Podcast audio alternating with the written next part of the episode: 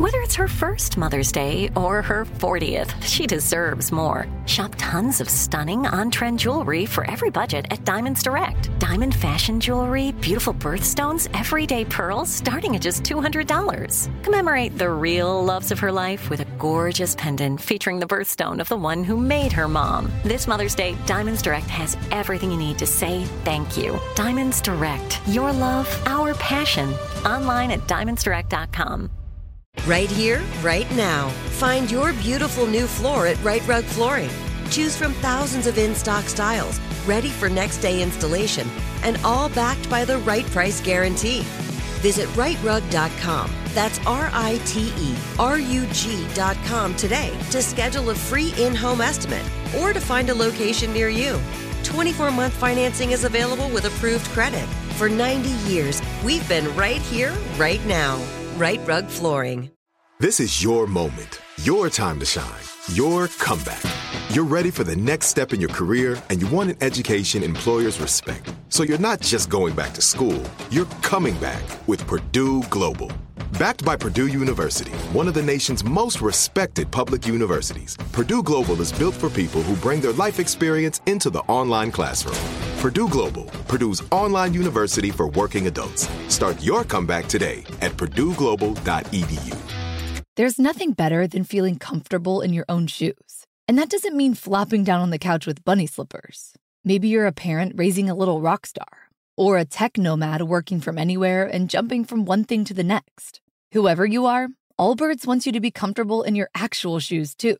Their wool runners, pipers, and loungers are designed for a level of coziness that makes you feel like you can do anything. You might even forget you're wearing them.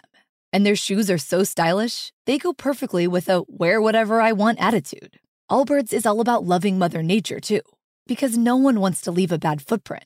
Each shoe is carefully crafted from natural materials that tread lightly on our planet. From Z Q-certified merino wool to a bouncy midsole made from sweet foam, the world's first carbon-negative E V A material made from sugarcane. So get comfortable in your shoes. Get to know the wool runners, pipers, and loungers at allbirds dot com. That's A-L-L-B-I-R-D-S dot com.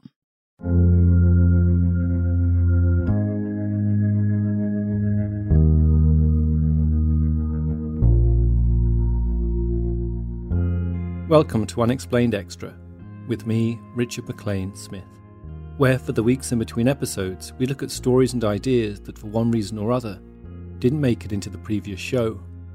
In last week's episode, A Man of Wealth and Taste, we travelled with the enigmatic Count of Saint-Germain, whose seemingly strange inability to age has left many questioning if he'd somehow discovered the secret to immortality.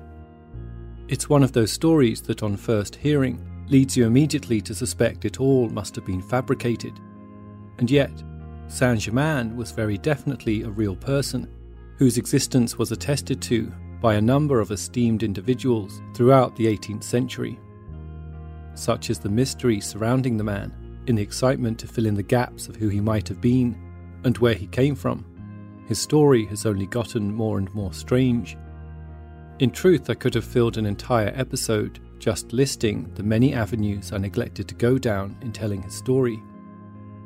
Some, such as infamous occultist Madame Blavatsky, championed Saint-Germain as a master adept high up in the Rosicrucian order, unparalleled in his knowledge of ancient esoteric truths and secret rites. Others, as the episode's title implied, believe he was, or rather is, nothing less than the devil. The author Chelsea Quinn Yarbo's Saint-Germain Cycle historical novel series portrays the Count as a vampire, born in the Carpathian Mountains in twenty-one nineteen B C E.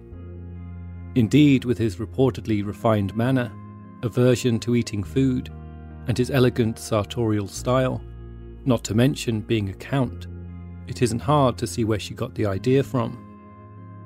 Interestingly, however, although the notion of vampires existed during Saint-Germain's time, or at least the time he is most prominently associated with, the eighteenth century, his characteristics were not ones that would have been associated with them. It wouldn't be until one turbulent night in the summer of eighteen sixteen that the idea of a vampire as a suave and sophisticated operator as opposed to the foul-smelling wretch it had previously been thought of, would first be conceived. It was a night that has since gone down in horror history as the night that spawned not one, but two of the genre's most affecting and enduring creations.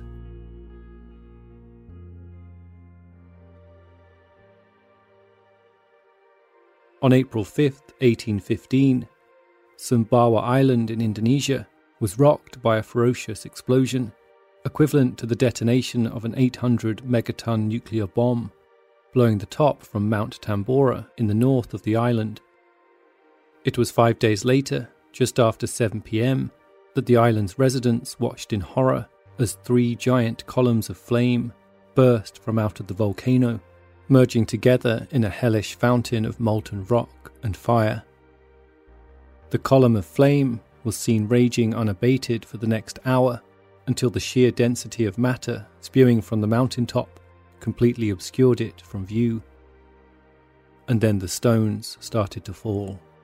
Giant rocks of pumice, some the size of a fist, raining down across the island as local villagers tried in vain to run for their lives. This was followed by a violent rush of hot air that swept down the mountain, destroying everything and anything in its path. By the time the largest volcanic eruption in thirteen hundred years had finally dissipated, ten billion tons of igneous rock had been expelled into the atmosphere, and Mount Tambora was more than a kilometre shorter than it had been before. seventy-one thousand people are thought to have died as a direct result of the eruption, but the effect on the world's climate was only just beginning. Within months, due to the volume of ash ejected into the atmosphere, the planet found itself in the grip of a volcanic winter, causing temperatures to plummet and setting in motion a vicious cycle of endless storms and flooding. By the following year, the world seemed to be experiencing some terrifying affliction of biblical proportions, with red snow falling in Italy and candles having to be lit by midday, such was the lack of sunlight. By the afternoon, even the birds had fallen silent. As Lord Byron said of that most ominous year, known as the year without summer, "I had a dream, which was not all a dream. The bright sun was extinguished, and the stars did wander darkling in the eternal space, rayless and pathless, and the icy earth swung blind and blackening in the moonless air." In May eighteen sixteen, Byron, twenty-eight at the time, and his personal physician, twenty-one-year-old John Polidori, were en route to Lake Geneva in Switzerland to rendezvous with another group of fellow travellers from England, for whom all was not well.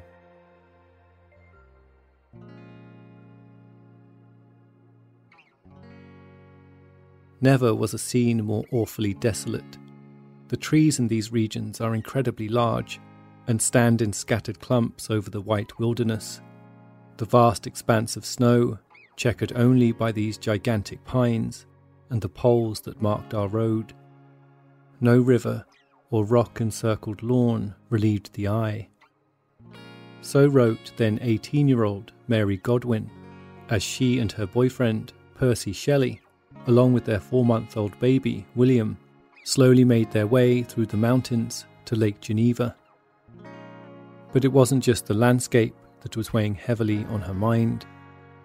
Only the year before, the couple's first child, Clara, died a few weeks after her birth, having been born two months premature. Not a day went by that Mary hadn't thought about her. Mary's travel sickness and Shelley's struggles with mental illness at the time did little to lighten the mood. The trio were joined on the trip by Mary's stepsister, eighteen-year-old Claire Claremont. It was in fact Claire's idea to meet with Byron, whom she knew was also keen to meet Percy Shelley, a new kid on the block whose work he greatly admired. For her part, Claire had hoped to use the meeting to rekindle the brief romance that she and Byron had shared a few weeks previously. Having eventually arrived at the Hotel d'Angleterre, the group were joined by Byron ten days later announcing himself with characteristic flair by pulling up just after midnight in a grand Napoleonic carriage. The following day, with the women expected to entertain themselves, Byron and Shelley spent the morning getting to know each other as they danced and probed around each other's egos. By the end of the day, having established themselves as firm friends, the pair decided to leave the hotel and rent houses nearby instead. Despite each renting a property, the incessant rain eventually forced them all into Byron's place, a large, grand porticoed house on the edge of the lake, known as Villa Diodati.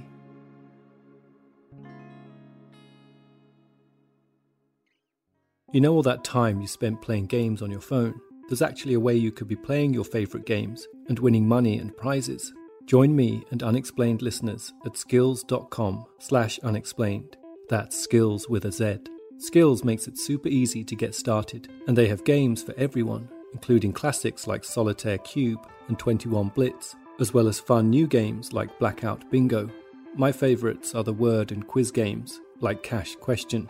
There really is something for everyone. What's great about skills games is they keep it fair by matching you against players at your skill level.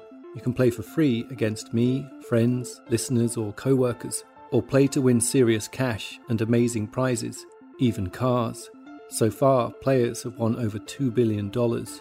To have more fun playing the games you love and for the chance to win some extra cash, go to skills.com slash unexplained. That's skills with a Z, dot com slash unexplained. Must be eighteen or older. Terms and conditions apply. Not available in all states. Prizes may vary, and winning is not guaranteed. See website for details.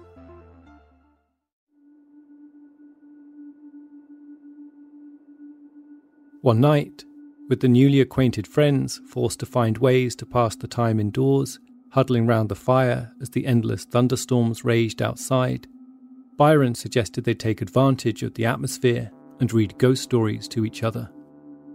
After a few evenings reading from Phantasmagoriana, a collection of German horror stories, Byron eventually bored of the game and suggested they try something else, challenging them all to come up with a horror story of their own to share. And so it was, under the flicker of candlelight, with the thunder rolling off the mountains and violent stabs of lightning flashing into the room, the group set about penning their latest masterpieces.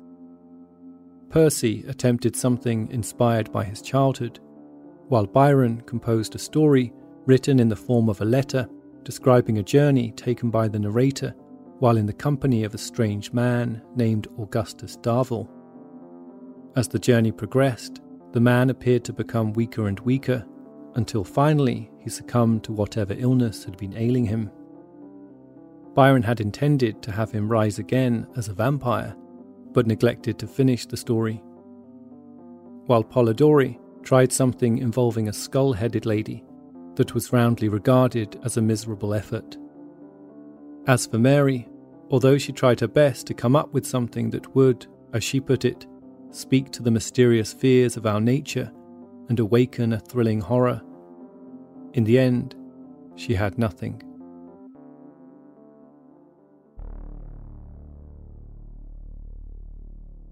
It was a few nights later, as lightning flashed and the wind and rain continued to whip unceasingly at the windows, that talk eventually turned to the nature of life and the contemporary fascination with galvanism, the use of electricity to stimulate muscle movement, although it was mostly the men who talked among themselves.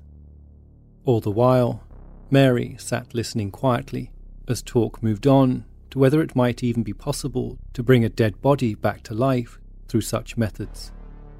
It was for her an especially difficult conversation, bringing back memories of the night her baby died, and all those dreams she'd had since, of her and Percy sat by the fire, with the child in her arms, hoping that if only they could warm her up, she might yet come back to life.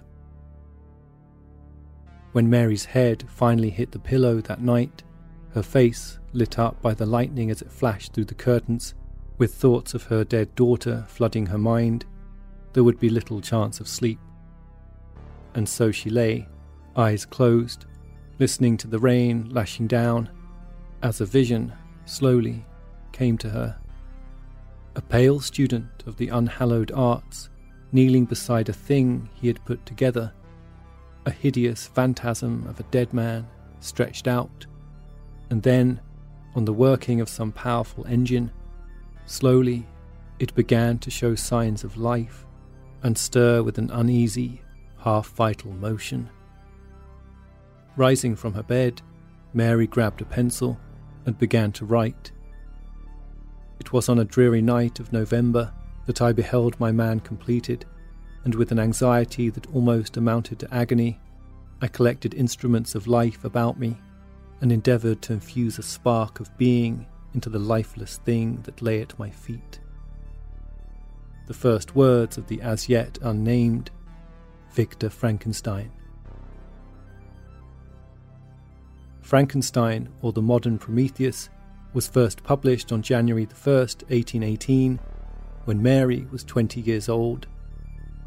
The book, however, was published anonymously, with a foreword written by Mary's then-husband, Percy Shelley, leading many to suspect that Percy was in fact the true author. Such an arrangement was common among publishers of the time, fearful of the public's response to authors who were women.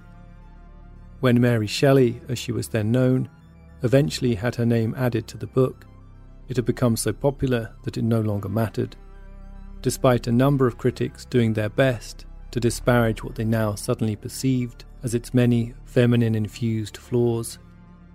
Today, the book is widely regarded as a landmark in not only Gothic literature, but science fiction too, and is among the most influential novels of all time.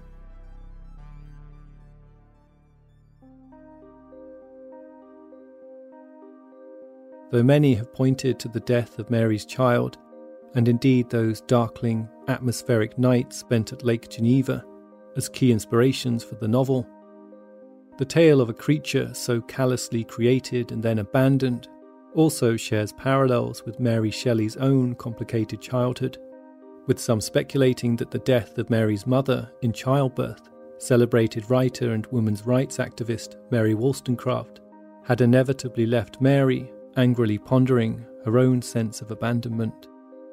Though Mary would go on to establish herself as one of the most revered writers of all time, life did not get any easier. A third child, Clara, born in eighteen seventeen, died the following year from dysentery. Then in eighteen nineteen, the next year, Mary and Percy's son William also died from malaria. Though the couple's fourth child, also named Percy, would go on to survive childhood, only three years later, his father and Mary's husband, an undoubted genius in his own right, drowned in the Gulf of Spezia, off the coast of Italy. He was twenty-nine years old. As for Lord Byron, he died two years later in Greece, at the age of thirty-six, of suspected sepsis, while helping to fight for Greek independence against the Ottoman Empire.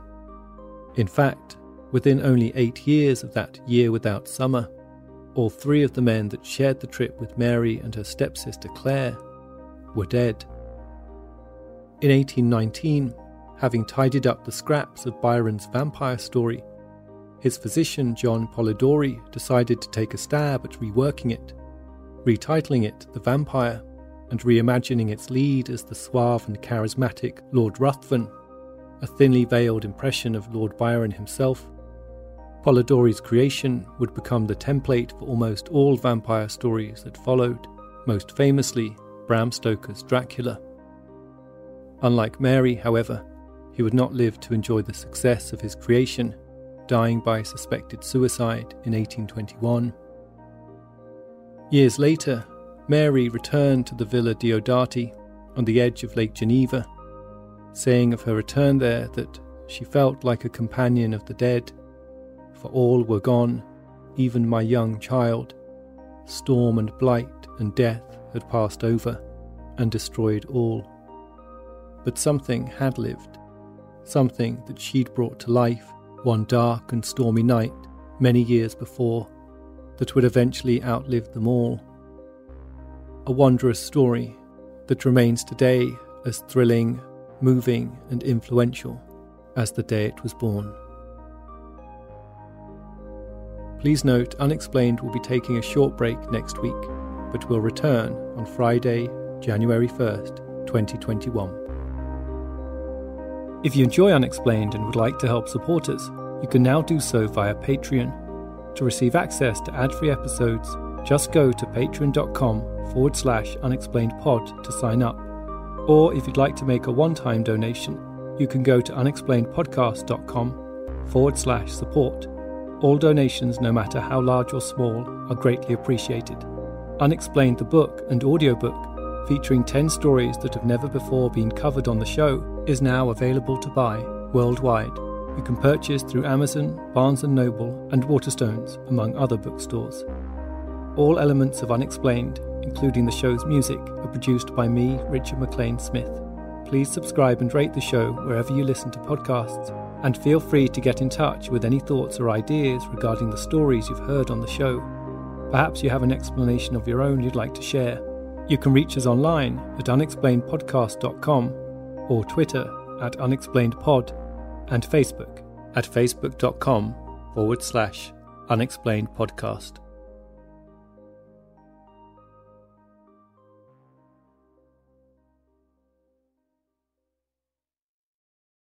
Right here, right now. Find your beautiful new floor at Right Rug Flooring.